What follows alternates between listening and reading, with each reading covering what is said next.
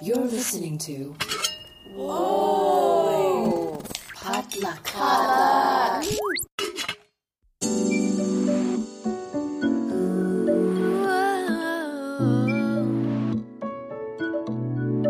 Thinking of every mistake.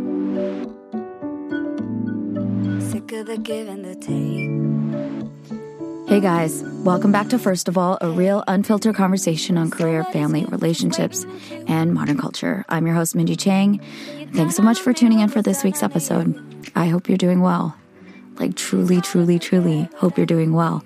I'm sending everybody a huge hug at the top of this episode because uh, wherever you are in the world, but especially if you're in the United States, we're going through it. And it has been a very tough moment for humanity in general for the last several months. But um, yeah, we're we're dealing with we're dealing with a lot. So I just wanted to kick off the episode with good energy, with love, and uh, solidarity compassion because I'm about to get angry. uh, no, I, I mean, I am angry. But today's episode is about channeling anger. And uh, in light of that, since we're going to get into some darker topics, and we're going to be okay. I'm just letting you know it's not going to get all crazy. Um, we're here to talk about tough stuff, and we've been dealing with tough stuff. So I think we're going to start and end with some positivity.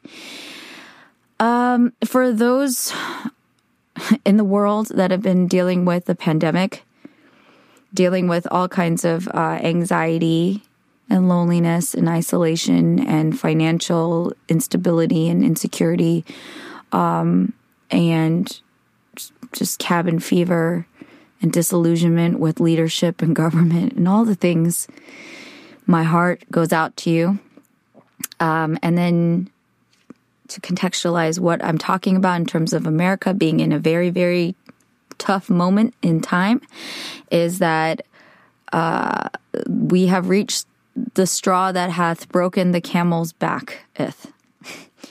and uh, we're dealing with the Black Lives Matter movement reaching a very significant milestone, a really uh, important moment in time we've just had enough, like everybody, but especially the black community, understandably so, in in terms of the injustice, the oppression, the mistreatment, the exploitation, the dehumanization of black individuals. For those who don't know what has happened, a quick contextualization of this tough moment is George Floyd was a black man who was out at a convenience store market going about his life uh, was accused of having a forged $20 bill, a fake $20 bill, was arrested by four police policemen in Minneapolis, Minnesota on Memorial Day, which is just over a week ago, which feels insane because it feels like an absolute eternity already. Um, and was proceeded to be treated honestly worse than an animal and videotaped uh, by multiple bystanders as a white officer, Derek Chauvin, and three assisting officers who basically aided and assisted and complied with him.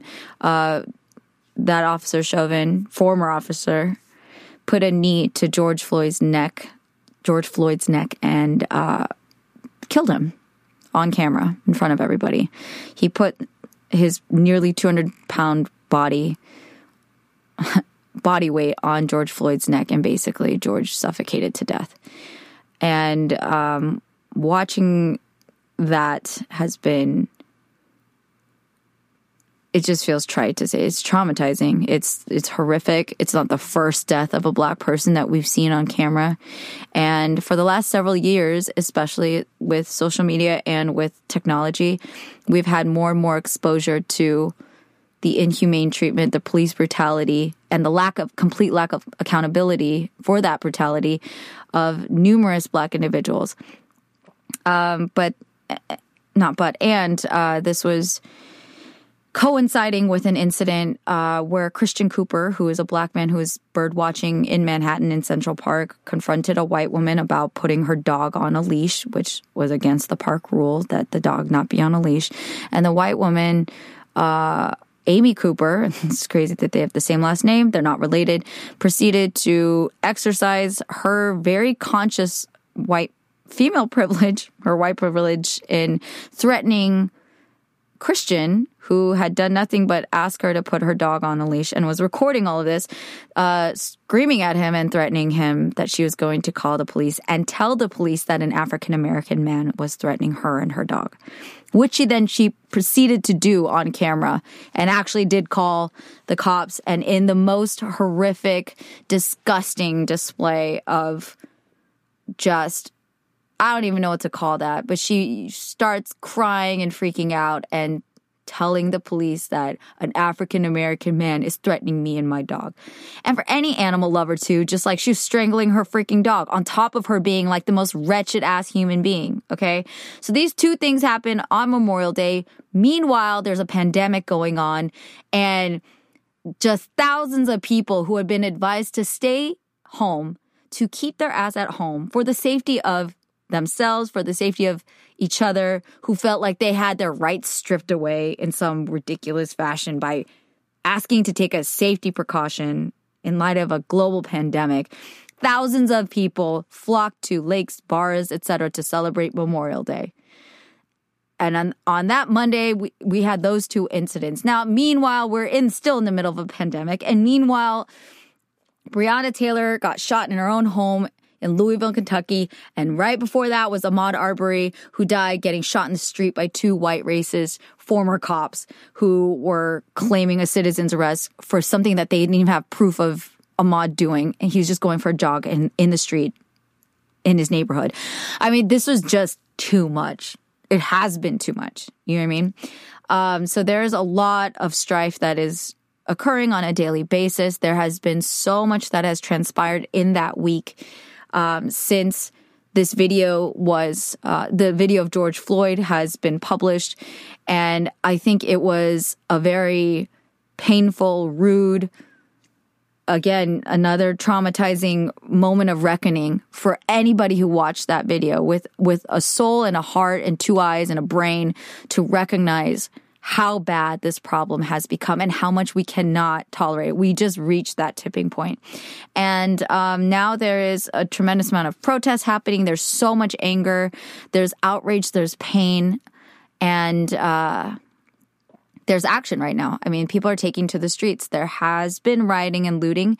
There have been a lot of uh, conversations that are uncomfortable conversations, but necessary conversations that have been happening between communities, whether that be the black and the white community, the black and Asian community. That's the one that I've been heavily participating in slash observing, you know, in terms of my particular social media feed, um, between generations, between children and their parents, certainly between me and my parents, um, between friends and between you know, Facebook friends, which you wouldn't necessarily like assign as like a close friend, but people who are within each other's universes and recognizing where their stance is on race relations and accountability and all lives matter versus black lives matter and blue lives matter. And dear God, it has just been, it has been so insane. I mean, to say the least.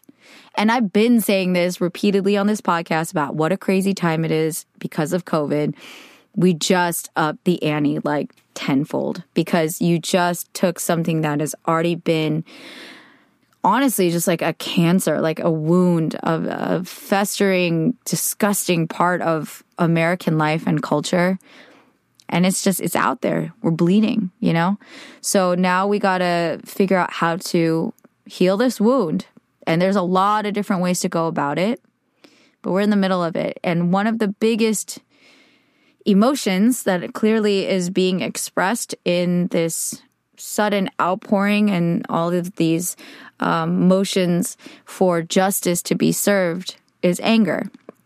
Now, I would love to continue the conversation, and I fully intend to have more conversations about the racism itself. A black about Black Lives Matter, about um, just the different experiences and different opinions and the different systems that are are not even broken, but just have been so fucked up since day one that we're we're really recognizing and kind of dismantling right now what kinds of things we need to do to to drive uh, change, to create change that actually will stick and that will make a difference. Because there are things that we can do. Um, I am not an expert in any of that. I don't claim to be an expert, and I don't ever feel like I ever will be. I'm simply a citizen of Los Angeles, of California, of the United States, of humanity, and I care. Like this is stuff that I have in my in my universe in Asian American culture integrated into who I am because I've grown up with Black culture very much being a part of uh, uh, an influence on me and something that I treasure and love.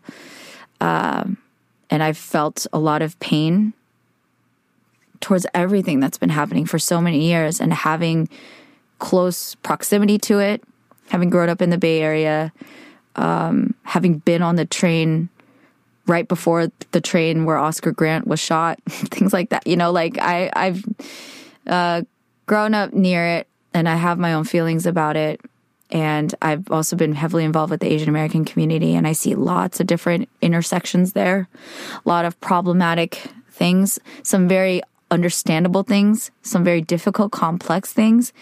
We just need to talk about it. So I'm not an expert, but I want to dive in. You know, the time is now. We got to talk about these things. It's going to be, per usual, uncomfortable. But that's a an area of life that I'm fairly comfortable with being. Like it's, I just have accepted that uncomfortable stuff is uncomfortable. It's just, it is always going to be that way. And um, I just, my life is more about having an impact and having courage because I've spent a lot of my life being scared and withholding myself, withholding my opinion, or having a barrier between me and the thing that will drive my own soul growth, my own education, my own betterment as a human being. So I'm just too old for that. And there's too many things that need to happen in order for us to really move forward as a people, for us to continue to have faith in each other and to rebuild trust or to have any sort of trust in systems that have had little to no trust. Um, to make the world better, even if I don't end up being a mother, you know, knock on wood, but my friends have children, like there's still people here that I care about, that I care to do work to help make change. So those conversations are coming. I'm, I'm putting out multiple disclaimers because we're all just people and we're all learning. So I'm not claiming to be an expert. I simply care about having these conversations. But what I do feel comfortable right now in this moment of what I'm witnessing, what I'm personally experiencing and what I feel comfortable talking about is anger. Um, and that's something that's very acute. And I feel like in light of everything that's happening, it's kind of like this wound that is bleeding the most, right? Um, because eventually the anger will subside it will happen. But right now we're kind of just really in the thick of it. And there are people that are dealing with it in varying ways. And I'm not here to judge or tell them what's right or wrong. We can look at any situation from multiple angles and see its merit. You can see its roots. You know, people, there are people that'll say that rioting and protesting is absolutely ludicrous, that it's counterproductive, that it's insane. And like, then we can look at it from the other side and be like, you know, the the it's not even a, a riot, it's a rebellion. It's a rebellion of people who are oppressed. But then there's also like I can cut this in so many different ways because I've been doing my research and trying to understand it from different angles too. There are people that are getting planted to incite violence. There are tons of protesters, peaceful protesters who are out there trying to just get a message across and are clearly drawing a line telling the people who are involved in said protest to keep it peaceful and there are assholes out there. There are evil forces out there that are exploiting and undermining these peaceful protests for their own evil reasons. Okay. There are things, I'm not saying all of them. I cannot quantify that, but it's happening. And there's video evidence of this. There are proven cases of this. And to what degree we can trust or rely on media to cover all of these nuances. I mean, there's just so much. So, you know, right now it's really like a power to the people moment. There's a lot of division and there's so much anger. Again, so I don't know. I don't. I uh, so I'm not here to talk about the politics of that. I'm here to talk about the emotion itself. That part, to a large degree, I'm not expert, but I'm really like familiar with it, and it's really interesting because I I'm very uh, I'm very honored and slightly overwhelmed, but mostly just honored that there are certain friends that are reaching out to me in order to process their anger. Interestingly, because they know that I'm comfortable with my own anger um, and they're not. And so they're just asking me to help walk with them. And I'm blown away. I'm, I'm, I'm like laughing about it because I'm like, well, shit. Um, and there are a lot of people also who know me as a really, really happy, positive, joyful person, which I am. But I've joked about it, especially in this space in my first of all podcast because I'm I'm still unpacking it and I'm still accepting this part of me that the way I look at myself is that I ha- I have been to a degree I still am maybe I always will be. I have a lot of rage. You know I've joked about it that I'm a very stereotypical angry Korean girl. And for those of you who don't know anything about Korean culture Korean people got a lot of a lot of rage. And also disclaimer I'm probably going to cuss a little bit more in this episode because you know what your girl is tired. I'm exhausted emotionally, mentally, physically, spiritually. And I just, this is also my space to have a little bit of therapy. So please bear with me and pardon my French. Um, yeah, so Korean people have a stereotype for anybody who knows being particularly angry, and that has actually helped me. I didn't want to use that as a crutch, but it has helped me accept certain parts of myself and have some humor about it because just having a, a basic awareness of it is very foundational, I feel like, for learning how to deal with it. Now, some people are going to just land there and stay there and just identify and be like, I'm just an angry person. For me, um, where I'm currently at and why I want to be able to talk about it is that I'm at a place in my life especially in light of all of the overwhelming feelings in general that have been swirling around because of COVID. Everything that has uh, come up in my life personally because of my breakup with my last ex boyfriend, um, just my age and where I'm at in life and the amount of things I've observed around me in my community. I'm just tired. You know, it's, uh, I don't want it to be the thing that I resonate with too strongly anymore. The amount of anger that I've experienced, expressed, had to clean up after, especially, has worn me the fuck out. I am so tired. Okay. So while I accept that for a large part of my life, for very strong and obvious reasons has existed, I don't want to identify as like I'm an angry person. Me personally.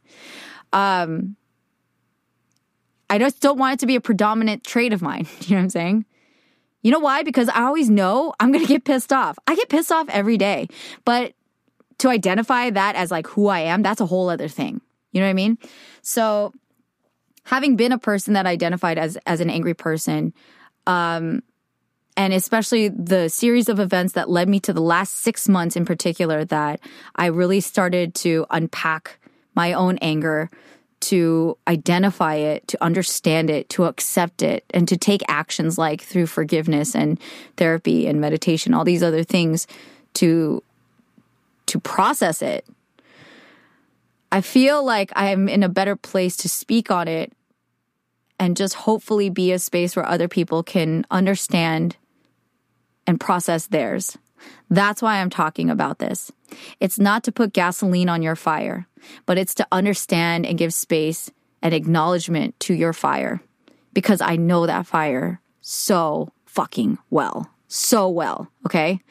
Um, again, to reiterate why or how I've kind of exhibited anger and funnily because people in general like the the masses might perceive me as like a happy joyful person. Well, yeah because when i'm out with people that i'm socializing with and that I, I love and that i enjoy and i'm doing things that i'm passionate about like collaboration or doing an acting gig or something i'm a really happy person. I'm in like my element. I'm just living my best life.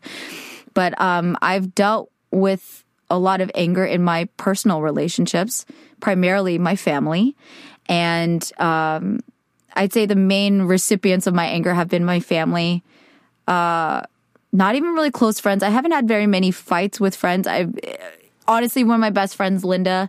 I've been friends with since I was nine, so we've been friends for like 26 years. We've gotten in probably two fights, three fights maybe, and those were like roommate fights, but they were significant.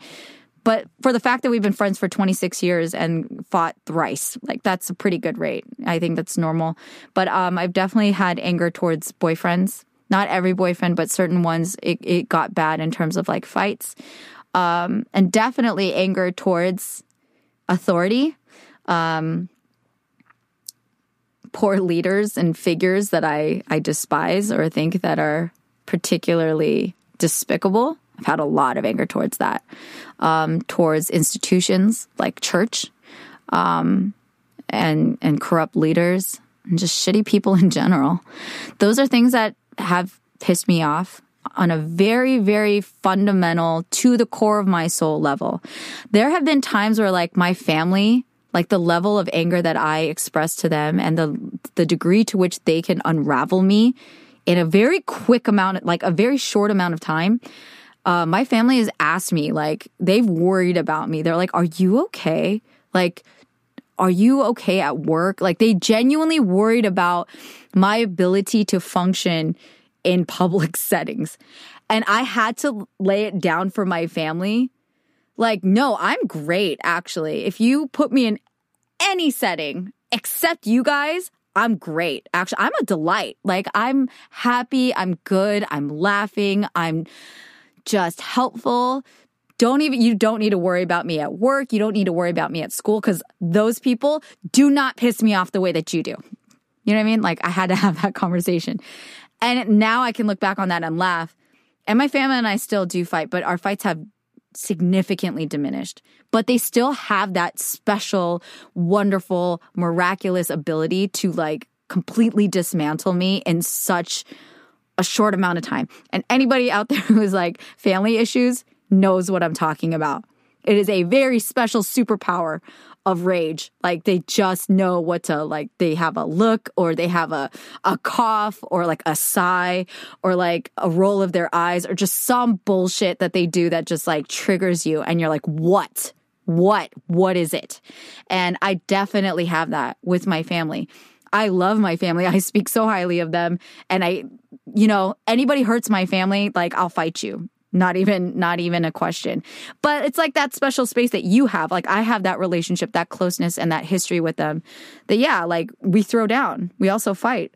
So it kind of goes hand in hand. I don't like that that's the case but sometimes the things that are closest to us that have the most meaningfulness to us that kind of tap into a very very raw vulnerable side those are people. Those are uh, things and people that can really bring that out of you. It's like touching a raw nerve you know what I mean?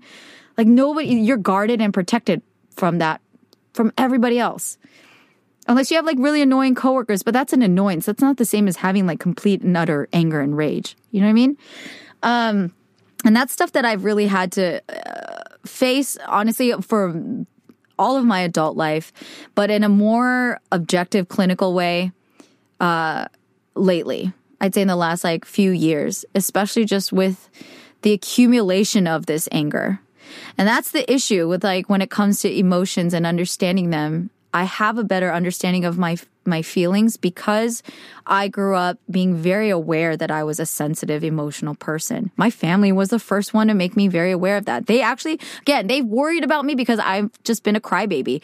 Everything made me cry, whether I was like sad, mad, or happy. Like, not as much like I didn't cry that much when I was happy, but I just get really, really worked up when I'm happy. They could tell, like, I'm a hypersensitive person. So I think they always were concerned that you know, any little thing would make me cry. And I can understand that, but they'd always just make me really aware. Like, but they did kind of like negative reinforcement of like, stop being so sensitive, stop being so sensitive, stop crying, stop crying, stop crying, stop being so emotional. I heard that message a lot throughout my life. And um, for a long time, I was always looking at my emotions as like my Achilles heel. It was like my flaw. It was my liability in life. But what I've learned through experience and through becoming a more uh, resilient person, a strong person, having actual emotions and still dealing with it and finding a way to survive and thrive. Um, personally, at this point in my life, in my mid 30s, I look at my emotions as my superpower. Being hyper aware of what my feelings were, having the benefit of being a girl so that like there was more acceptance for me to be able to have feelings because God forbid my brothers or like any of the guys around me have feelings. They would get their ass kicked.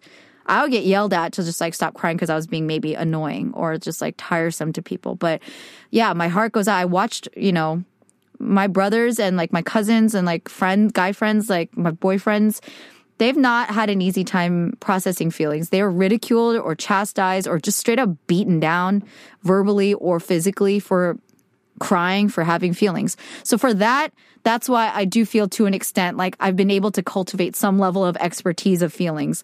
I'm a very sensitive person. I've been very hyper aware of them since very, as far back as I can remember. I can remember all my feelings and I can remember a person. I can remember how they made me feel.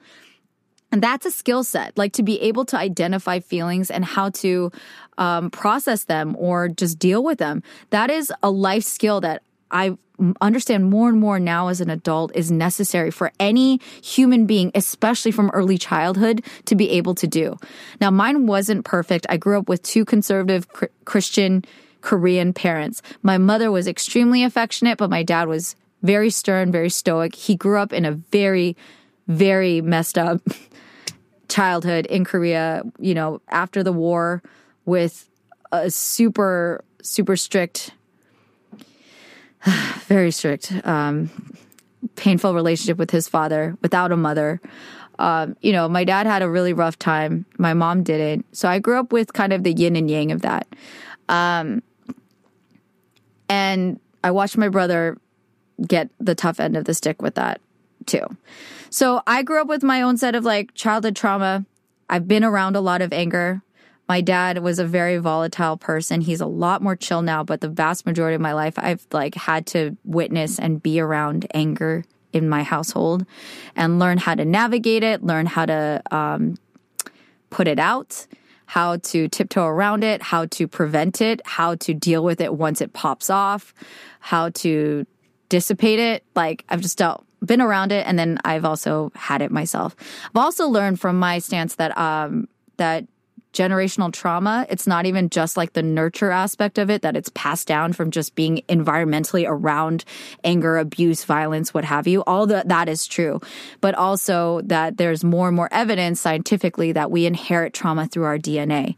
So when I actually found out, that might have only been a few years ago light bulbs went off in my my mind and my soul. There was a validation that just kind of actually alleviated me. It made me sad. I was like, "Oh my god, that is so sad." But like the bio geek in me was like, "That's amazing. Like on what RNA, what DNA, how does that work? How does it replicate?" I wanted to know that, but just to understand that that was a thing really rocked my world because it made so much sense at least like why certain things were just automatic. You know what I mean? Like why certain things could set me off and, and cause so much pain. You know, even on a rational level, I was aware this isn't that big a deal, but I'm so upset. You know? Um, that's a thing. So if anybody's interested in researching more on that, I definitely am. And I would love to learn more. I'd love to explain it more on this podcast, but just understanding like root causes, environmental, genetic, um, lots lots of anger in my life. And um you know there's all these connected dots but i i did have an abusive relationship that i went through when i was 14 to 19 prior to that you know just varying levels of tough stuff at home.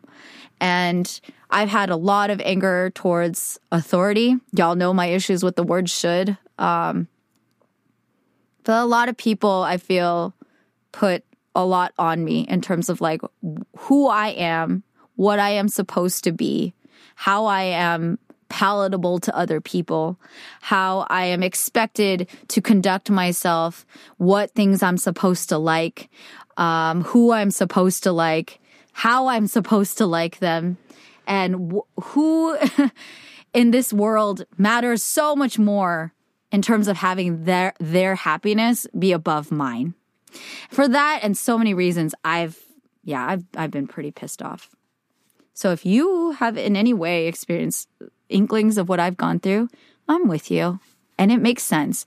And if we were to take time to kind of sit there and evaluate and kind of line itemize the things that we experience as human beings in terms of uh, cultural expectations, in terms of racism, in terms of sexism, in terms of classism, in terms of just our own self-hatred for whatever stupid reason that we are influenced, you know, to believe some some bullshit about ourselves.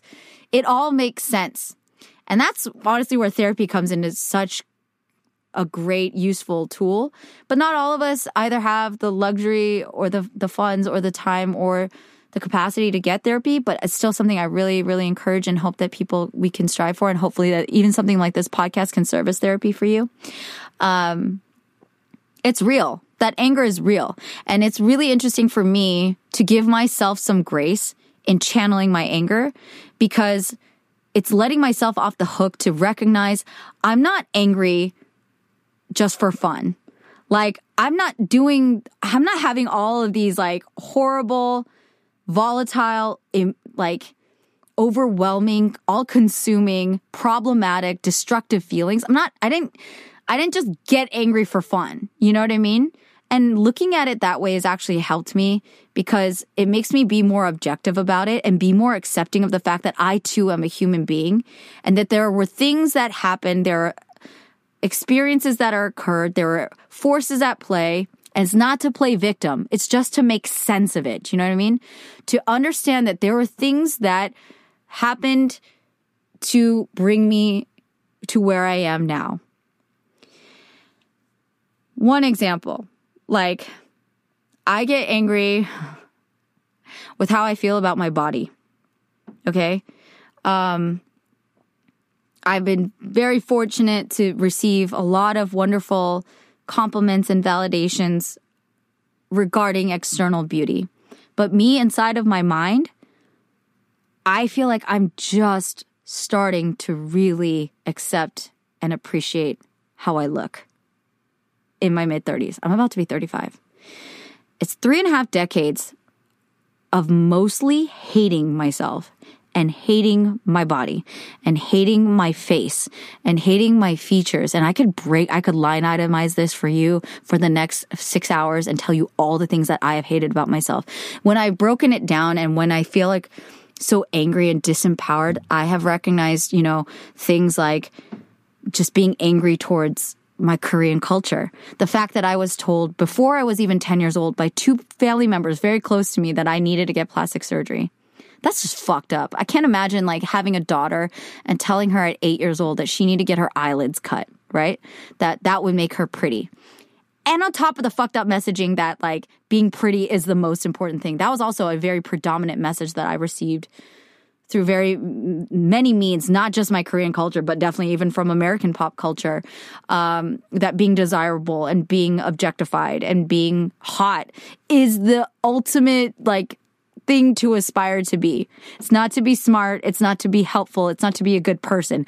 It's to be pretty. It's to be fuckable, right? Like that message has been so reinforced, which then counters with this self hatred that I've had that I am this ugly monster for XYZ reasons, that my eyes are too small, but that my nose is too this, that I'm too fat, and just this ongoing cycle of self hatred and self sabotage and self doubt and lack of confidence and the things that it has prevented me from participating in and things that I haven't enjoyed in life, like going to the fucking beach or swimming pool because I didn't want to show my body by not letting people look at me from a certain angle because I didn't want them to look at my profile. This was up until my mid to late 20s that I was like this, that I didn't want to let anybody look at me from the side because I was so self conscious about my forehead and about my nose and my chin. Like, and the fact that I had spent so much of this precious time that is even heightened more now in COVID 19, how precious time and life and our minds and our energy is, how much I quantify, quantifiably wasted hating myself and obsessing about my looks. When I could have been reading a good book, when I could have been watching an amazing movie, when I could have been writing the next great American novel, or the next amazing film or screenplay, or learning something, or spending time at a park enjoying trees. I don't know. To look back on my life and to know that I wasted so much time on something that ultimately had so little use and value makes me so angry. It makes me angry it did make me angry at myself. I'm, I've let myself off the hook, but it has made me very angry towards culture. It's made me angry towards the patriarchy. It has made me angry towards my family. Like, why did you say that stuff to me? Why did, why, why were you okay with telling me that as a child? That completely warped my mind for the entirety of my almost adulthood. And those are things that I've had to process and, uh, you know, and then that branches off into entering destructive relationships with like shitty damaged not even men is not the right word damaged guys and and then watching our president talk about grabbing pussies and then getting into the White House and talking about dating his daughter and like all of it, you know, all of it. it makes me mad at K-pop. It's just like all of it, right? Um, I have a lot of anger. And this is like, I just want to say, this is a multiple, I've recorded this episode multiple times at this point. This is the most watered down version.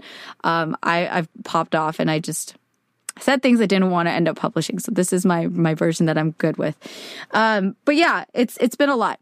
What I learned through processing and channeling my anger is that anger is a secondary emotion. Uh, anger is not the first thing that we're arriving at. It's like the place we're arriving after we feel something else, and that that fact on top of like the fact that we can inherit trauma through our genes and ha- kind of be predisposed genetically to like anxiety and and to be triggered and um, things that can kind of heighten our fight or flight senses and just not feeling safe and feeling threatened. Understanding that anger was the result of another feeling was really revela- re- re- revelatory to me. Um, that there's something in between you being at neutral, you felt something, and then you got angry. You know what I mean? So that was something that I really have thought a lot about, and it's helped me, again, step back from that anger and try to understand it on a more objective level. Now, for me, over time, I've really come to learn that I get angry when I feel disrespected. When I feel like I'm disrespected, when I'm belittled, when I'm condescended to, when I'm not honored as an equal human being, when I feel unsafe, when I feel objectified, when I feel just mocked or ridiculed or dehumanized in some way. Again, so many different things. When I feel those things, I get pissed when I feel like there's injustice, not even to, to me, but to other people, when there's injustice on other people, pisses me the fuck off. When other people are disrespected, dehumanized, dishonored, you know, and they were doing nothing to deserve that, I get pissed off. Um, when someone threatens someone else's safety, completely unnecessary, completely power tripping, egomaniac, narcissism sounds familiar, White House. Um, I get pissed off. So to understand that there's something in between that helped me unpack that. So if that's something that can be helpful to anybody else to understand that anger is not the primary emotion, that it's a secondary emotion, it's something to really think about. And something else that I discovered in uh, investigating anger was reading a book called Anger by a Vietnamese monk that was just really, really beautiful and very just soothing in this very beautiful Buddhist way to step away out of my feelings and to understand anger as a philosophical concept, as this thing that we experience, but is not who we are. And this quote really stuck with me, and I think it'll stay with me forever that anger is pain set on fire. It's pain set on fire. Oh my God. I think I cried immediately reading that. That it's, I'm hurting and I don't know what to do with it. So I'm getting angry. And damn, that was just like a moment. And if that's something that can be chewed on and thought about, putting that out there. Honestly, I also might be misquoting, so please look it up um, so that I'm not misquoting it. It was around the time that I was reading this book, so I think that it's uh, anger is pain set on fire, and to understand that has helped me identify, have more self awareness. Because here's the thing what I'll say about my anger, how I feel when I get angry, and I can feel it in my body again, very familiar with it, is that it's like a fire that spreads from the center of my being to like the tips of my fingers. And it's like, I've joked about it, but it's like, I feel like I'm becoming the Hulk. And that frightened me. It made me shameful that I'm like, that I become the Hulk. It's funny to think that you are a comic book anti-hero? Like what is the hulk? I don't even know. I don't follow a lot of like comics so i just know that this guy goes from being a total normal dude to being like a complete monster instantaneously. That's how i felt. And what i have also described it to like my friends who are who are scared of anger and who've stayed away from anger and really done everything in their uh, willpower to not get into that angry space. I've described myself when i when i go there and when i'm set off like really it's like i'm intoxicated by it. Like it's like it's a overpowering force. And that's some dangerous shit. And i can i'm putting myself out there because it's something that I've accepted about myself and I've had a lot of shame and guilt over it, but it's a real part of who I am or who I was.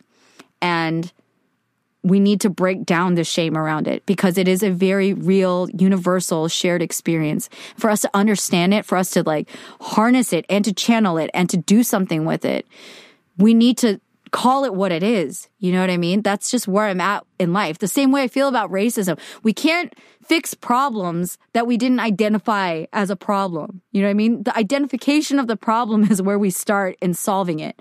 So it is you I have gotten drunk off of anger and I have I've literally destroyed things. I, I am not proud of this. This is actually one of the most like embarrassing things to admit in public. I've broken things. I've put holes in walls to a lot of people who know me, it's probably the last thing you think that I would do because I'm usually hugging people and smiling. And like, again, that's all very real. That is me. But in dark moments where I have felt completely out of control, when I've been so hurt and so disrespected or felt so out of control because I was so consumed by my rage, I've, I've broken things besides the physical stuff, besides like outward violence, which in the grand scheme of things in my anger have been very, very, very minimal. Well, no, well, there's that. Like, I haven't broken that much stuff, but I, I have put two holes in two different walls. I'm very sorry to my mom and dad. One of them was in their bedroom. Um, was when I was a teenager. It was really bad. And um, I've broken like gifts. Um, and then road rage. I mean, that might be a very universal feeling, but like I've gotten in cars and I've driven angry and that's scary because again, it's like one thing to be self-destructive and it's very, very frightening to be, to be jeopardizing the lives of other people. You know what I mean? Um, and when I say drunk on anger, I mean, you're drunk driving. You're not in complete control of yourself. You're not in a sober, clear mindset. And um, it's scary but besides any like physical outward violence of anger i've i learned through being a tiny asian woman that um, my brain because i don't have a lot of physicality that i can utilize in terms of overpowering other people um, it was my brain and it was my mouth and it was my my ability to be like an emotional terrorist that was my weapon of choice. So in my anger i know for a fact that i've hurt like intentionally consciously hurt people really badly. Like people I cared slash cared about deeply. I have said things that when I think back on the things that I've said, I know people in my life that have blocked out things that they, because I remember everything. I'm kind of like, because I'm so emotional and so sensitive, I remember a lot of words that were said to me. Um, and people have forgotten. I have not forgotten. And when I remind them, that's when it jogs their memory and they do remember, like, they also have like blocked it out because they're like, maybe because they're ashamed of it. They feel so guilty. They don't want to associate that dark part of themselves with themselves. But when I remind them, it's like a huge, like, oh shit, I cannot believe I said, I did say that. Oh my God. And like, they're filled with so much guilt and shame.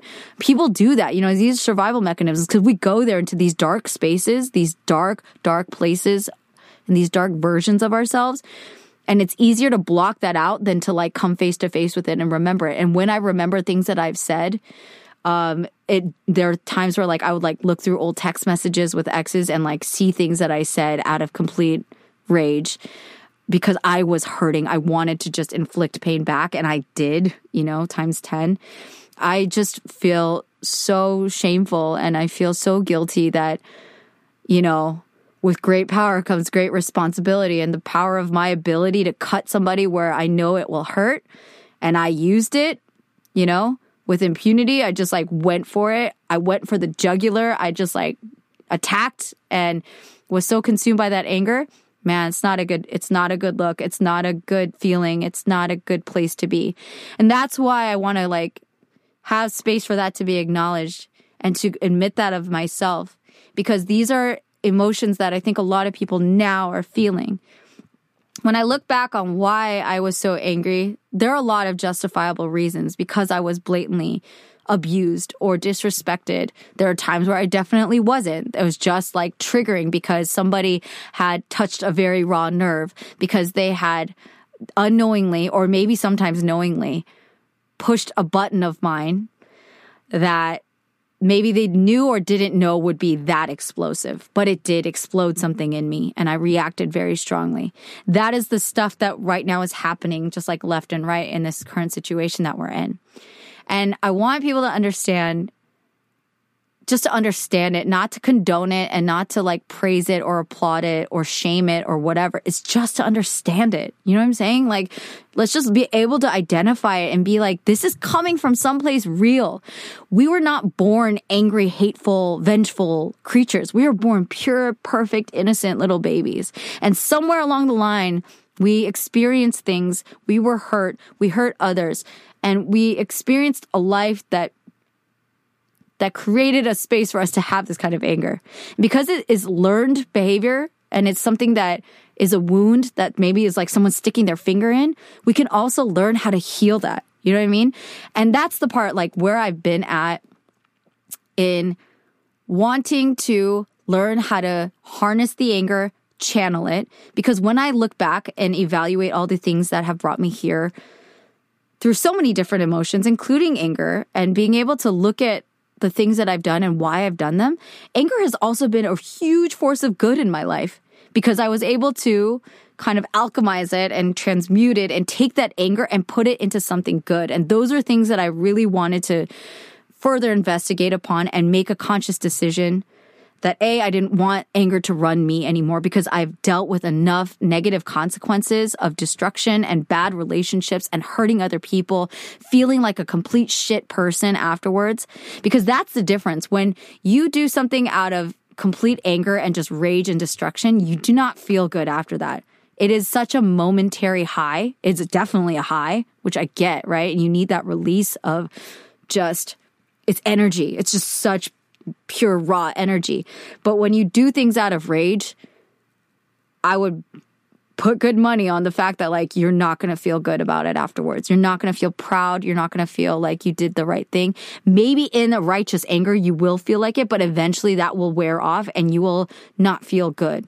You won't feel 100% good that you acted with dignity, with respect, self respect, with honor, with uh, kindness because these I think are intrinsic parts of us as people that we don't want to hurt other people and we don't want to be hurt. That's why it feels so shitty, you know? So when we do things to inflict pain on others and when we are we're hurting ourselves too and that does not feel good at the end of the day. Right? I've had enough examples, enough data has been accumulated at this point to understand I don't like who I am when I do things purely out of anger. But when I can separate myself from the anger, when I can step back from it and understand it, where it's rooted from, and to also give myself some forgiveness and grace that that anger is not who I am, that I am not my feelings, that the feelings are an extension of, of me. It's something I'm experiencing, but that anger is not me. I not, I, I'm not angry. I'm, I am not anger. You know what I mean? I believe that I am light and joy and love. I like when I feel those things, I feel the most myself. I don't know how to explain that and we'll we'll take another podcast discussion and like go into more of that because it is something that I'm really enjoying learning more about. Um but I believe at my core, I feel the most myself when I'm happy and when I'm joyful, when I'm peaceful, when I'm harmonious with life and with people around me. That's when I feel most myself. That's when I feel light and purposeful. And when I'm angry, I feel far away from myself. Even though the like the purity of that anger sometimes I don't know I don't want to get too spiritual about it but I do feel like I'm I'm touching on something very pure and real but again the darkness of it I don't feel like really is is me the the me that I care to be. You know I'm saying? I don't know. Anyway um so in channeling anger it's identifying it it's accepting it it's having space for it. And then right now what i'm learning how to do is again step away from it. That's where meditation has honestly changed my life. Now i know that people have heard people get recommended meditation like a gazillion and a half times. I too have experienced the same marketing and the same recommendations from all these wonderful wonderful people saying you know meditation changed my life. And sometimes it's like you just got to wait until you're ready and maybe we're ready honestly i'm going to be a broken record about it because meditation has already been like proven on scientific level to enough data to say it can literally change your brain. It can change your gray matter. And the things that I learned in terms of just breathing and learning how to quiet my own thoughts and learning how to get through a negative emotion, how to separate myself from it, to let myself feel it but to remember on a conscious level, like that emotion is not me. It's just something I'm feeling. And that is a very microsecond to microsecond process to like get through maybe like five seconds of anger. It can feel like an eternity because you're really just trying to be patient. Trust me, I know it's not easy, but it's still a very worthwhile practice. And the more that you practice anything, you get better at it, right? Meditation for me at the beginning was like torture. You you might as well be like this terrible like Chinese water torture, waterboarding. I don't know. Like it was the worst thing. I could not sit there and like be quiet and silently breathe deep breaths in and out for 30 seconds. It felt like an eternity and I wanted to just like scream. Okay? But now I can do 20 minutes of sitting there breathing and it it feels wonderful to me. That's how much I have changed in I think about a matter of a year um, again, it's not like an overnight thing, but meditation has literally changed the way that I interact with my own brain and my own emotions. And for somebody that has been as volatile and as temperamental, as trigger happy as I am, I take that as a pretty significant miracle for myself. I know the way that my brain has processed. I know the, the degree to which I can just turn on a dime and get so upset and how much it consumes me and how many bad decisions I've made because of that. Things I regret, things that hurt people, things that I felt shameful or regretful or just like not like a good person. I have way more trust in myself now. You guys, not like a hundred percent. Like I still got to keep an eye on me, you know? Because your girl still got a temper. Like, but I accept that. And at least I have something, somewhat of a more confidence in myself to trust that I'm not going to fly off the handle immediately the same way that I did before. That's a big deal. To be able to trust yourself is a big freaking deal.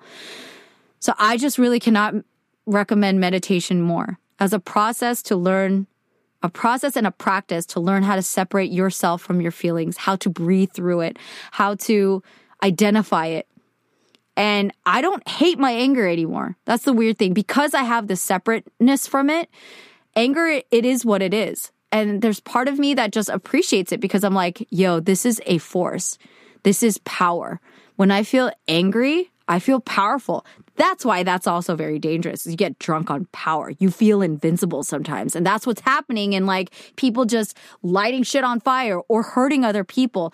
It is there's so much behind that and it's pain set on fire, right? And now you're angry and now you feel like in that moment, nobody can touch me. I don't give a fuck what happens to me. You can take me to jail. You can kill me. I don't care. I'm so mad that I'm willing to put it all on the line. I'm willing to like compromise my safety, the, the well-being of everyone around me who cares about me. I'm willing to put all that aside and just act on this anger because in this anger, I feel invincible. I've watched that anger. It's not even that I've just experienced it. I've witnessed it in my own family. I watched it in my own community. Every, like almost every Korean American guy that I know, I know y'all have it in you. A lot of Korean American women who feel that rage and just don't know what to do with it. And sometimes turn around and inflict that on themselves. I've seen it in every version. You know what I mean? Um, that's why it's good to separate from it and to acknowledge it for what it is and to see that it is powerful. And then through that, recognize for me that that power is something that I don't want to necessarily lose, but I think about where I want to put it. That's true power is being able to maneuver your own feelings, your own thoughts, your own your actions and your behavior, your intellect into something that serves you, that serves the actual outcome that you want. And that's where people got to do that work. And that's maybe what COVID and quarantine has already been kind of creating an environment to facilitate is think about what do you want?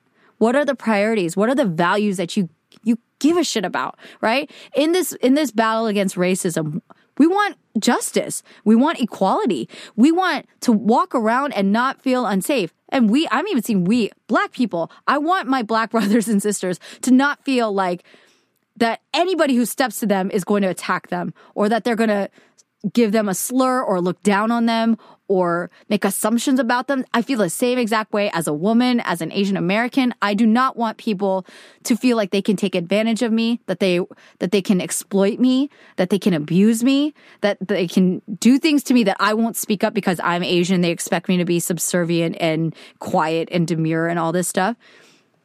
I don't I that's not what I want. I want respect. I want harmony. I want peace. I want uh friendship. I want camaraderie. I want teamwork. You know, these are things that I want. If those are the things that we want, we want justice too on top of all these things, those are the things to keep in mind. And it's really freaking hard to keep what you want, what you actually want in mind when you're in that state, when you're angry.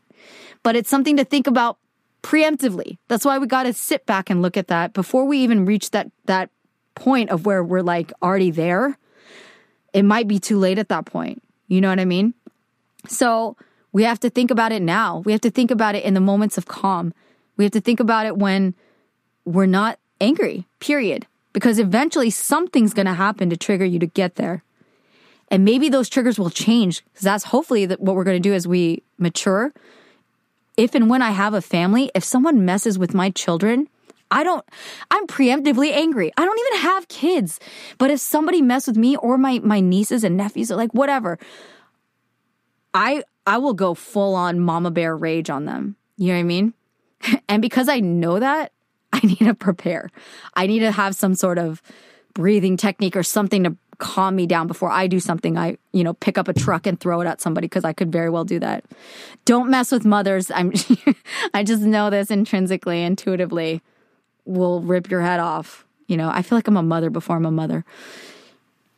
It's just something to think about. And also in terms of tools, you know, meditation and and therapy have been so instrumental for me to process my anger and to really think about what it is that I want and how I want to conduct myself.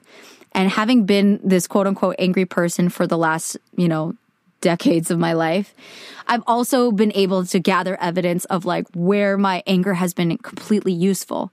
I'd say a lot of my anger has been great for my activism work. The work that I've done with with Kollaboration, part of it was just like being so inspired and so enamored and happy and like wowed and seeing such cool artists and being around them and having a great time.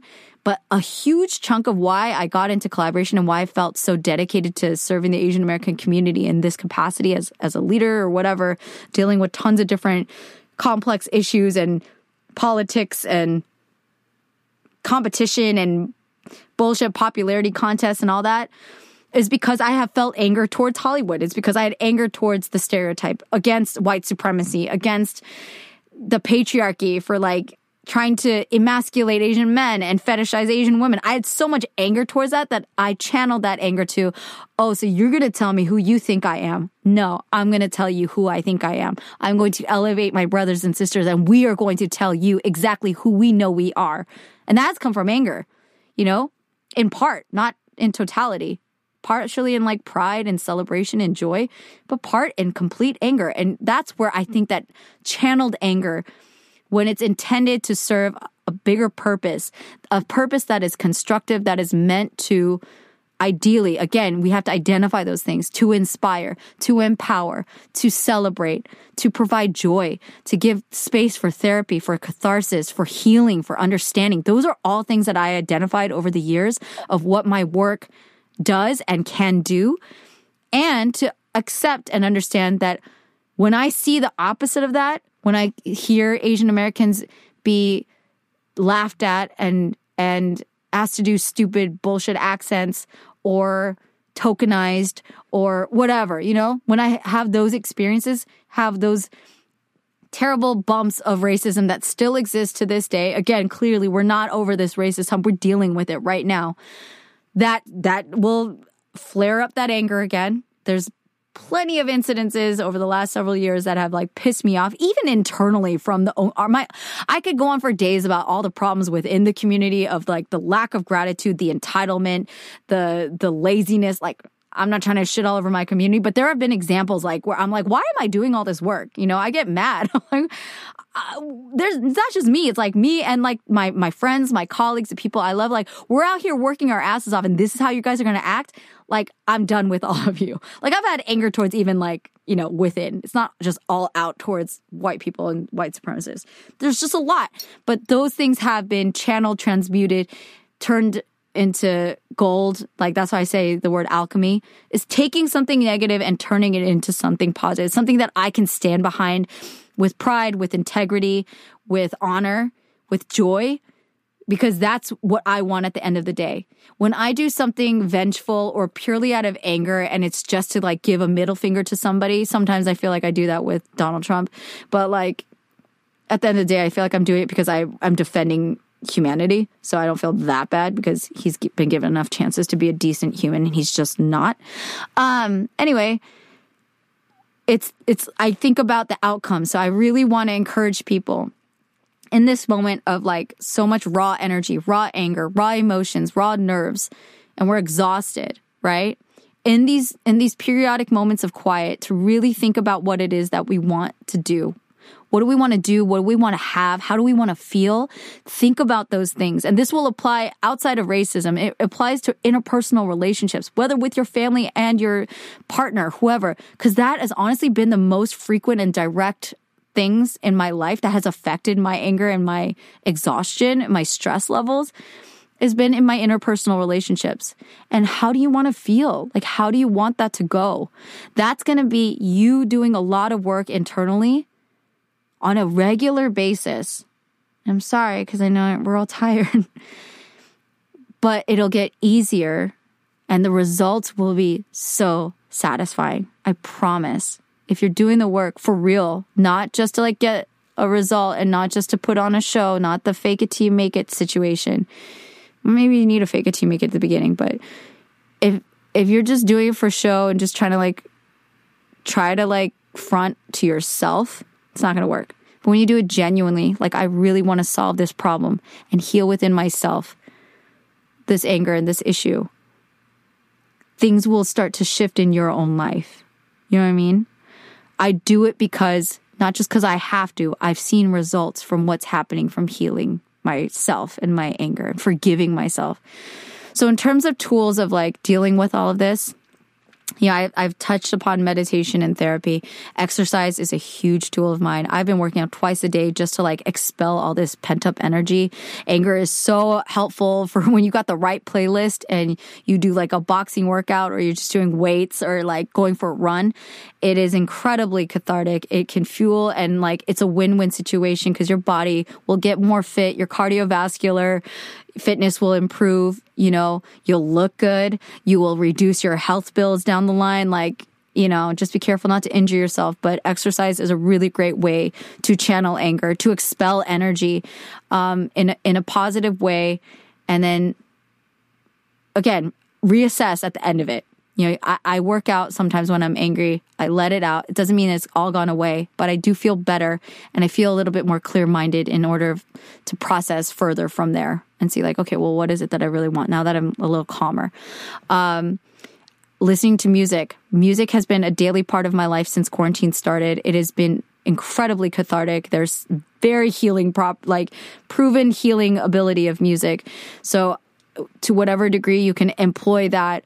Anybody who was ever a teen in my generation and listened to Linkin Park, you know what I mean because Linkin Park was it was the sound, maybe still is the music of the angry people. And rest in peace to Chester, but he let us process our anger. He let us sing it out and scream it out into our pillows or just mouth like karaoke along with it. And there was healing in that. It's just Be careful not to like let that get into a, permanent state of being. But if music can be a mechanism for you to process it, use it. You know what I mean? And then listen to something happy. Listen to like, I don't know. Who do I listen to? I listened to Celine Dion today. And I got so happy I cried because I needed to feel happy and I needed to feel love and joy in the middle of like all of this crisis. Whatever you need to do, use music. Um, what I'm learning through therapy is like the active loving and forgiving of self. Um, there will be more on that to come.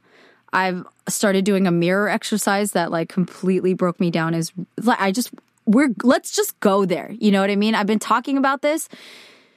What is life right now? We're in the middle of like this completely new normal let's just go there. Like any judgment or preconceived notions that you had about super spiritual woo woo stuff, just let it go. Like stop judging it. Stop thinking that you're above it or that you're below it or whatever you like, wherever you think that you are in re- in relation to said woo woo thing. Just let it go.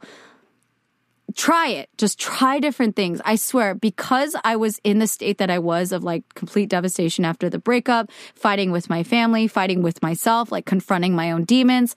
I have gone to that degree of like total woo woo, no judging myself because, because self love.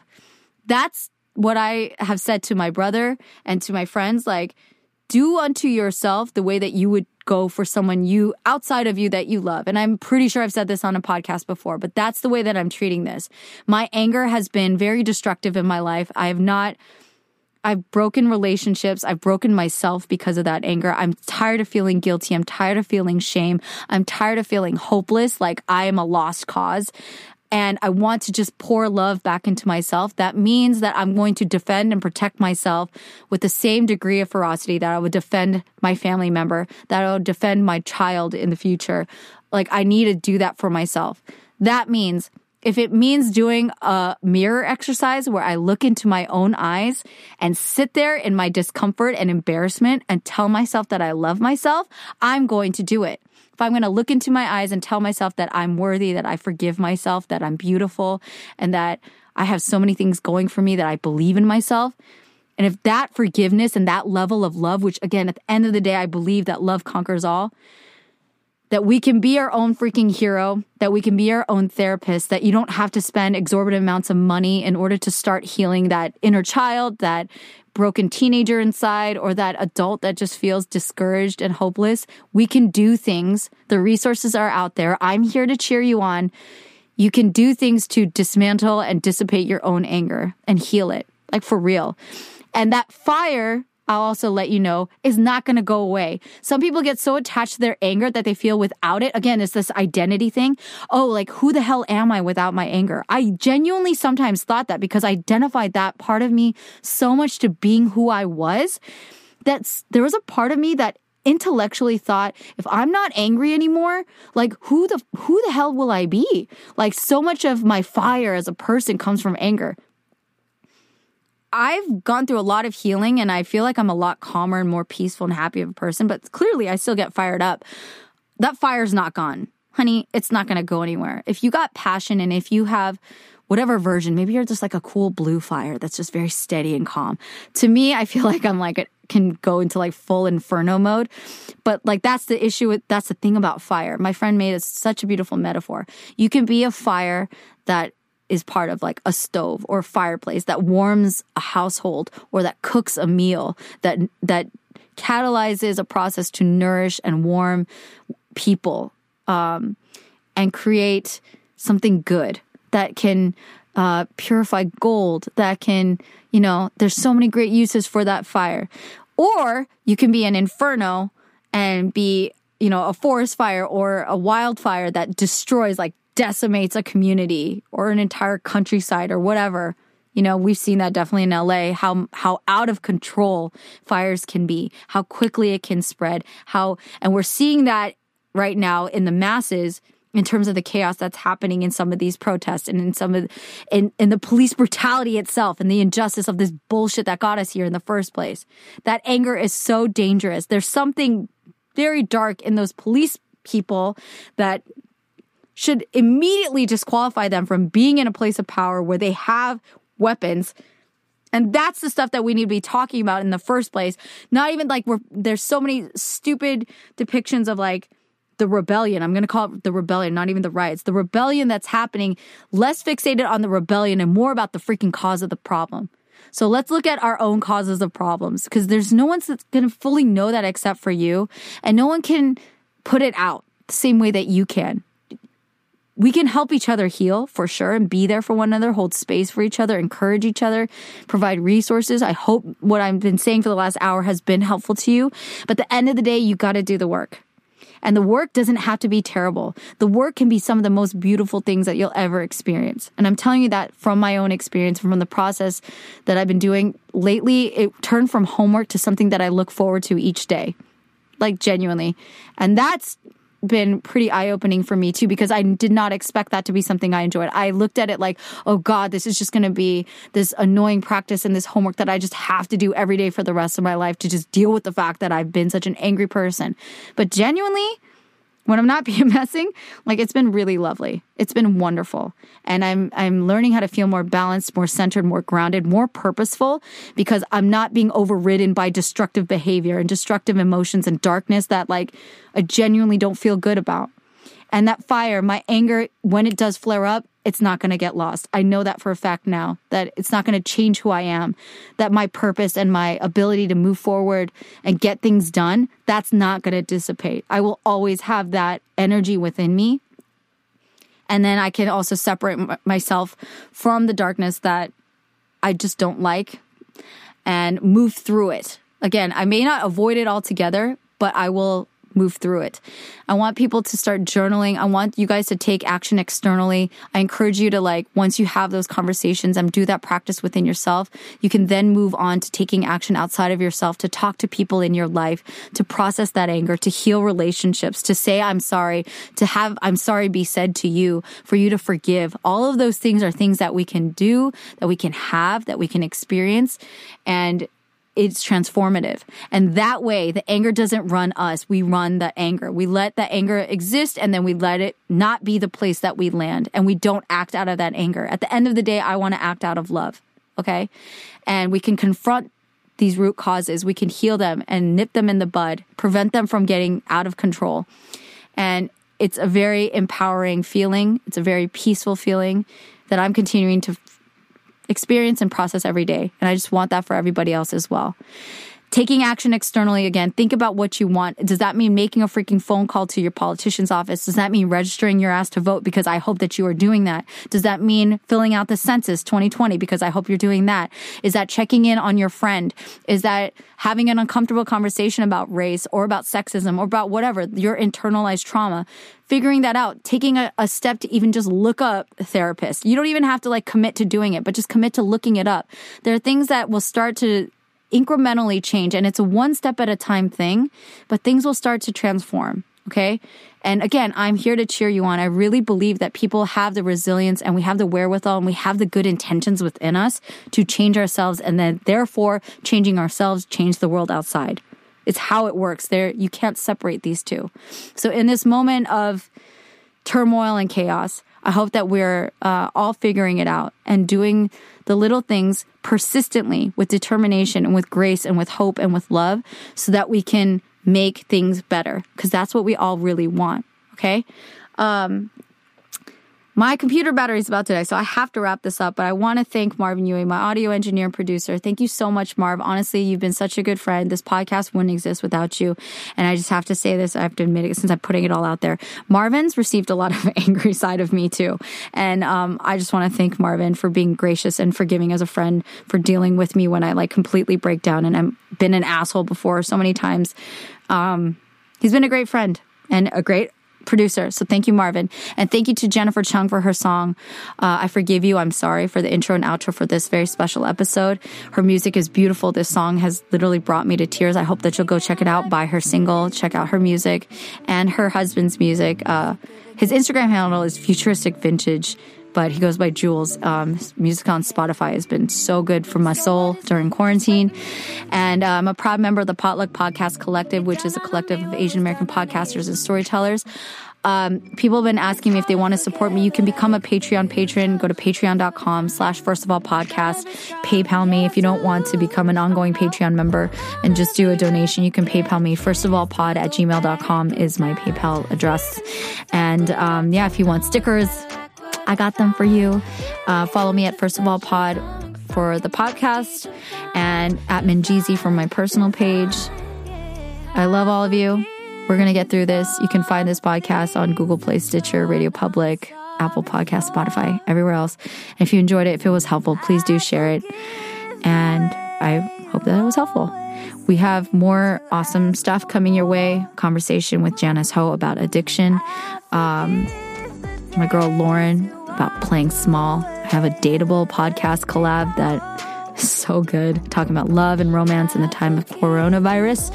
So, more things coming your way. Stay tuned, subscribe, leave a five star review. Spread love. I love you. Bye. I wish you were there to show me you cared. So many things I wanted to share. All of those times it didn't feel fair, fair. But pressure it makes a diamond so rare.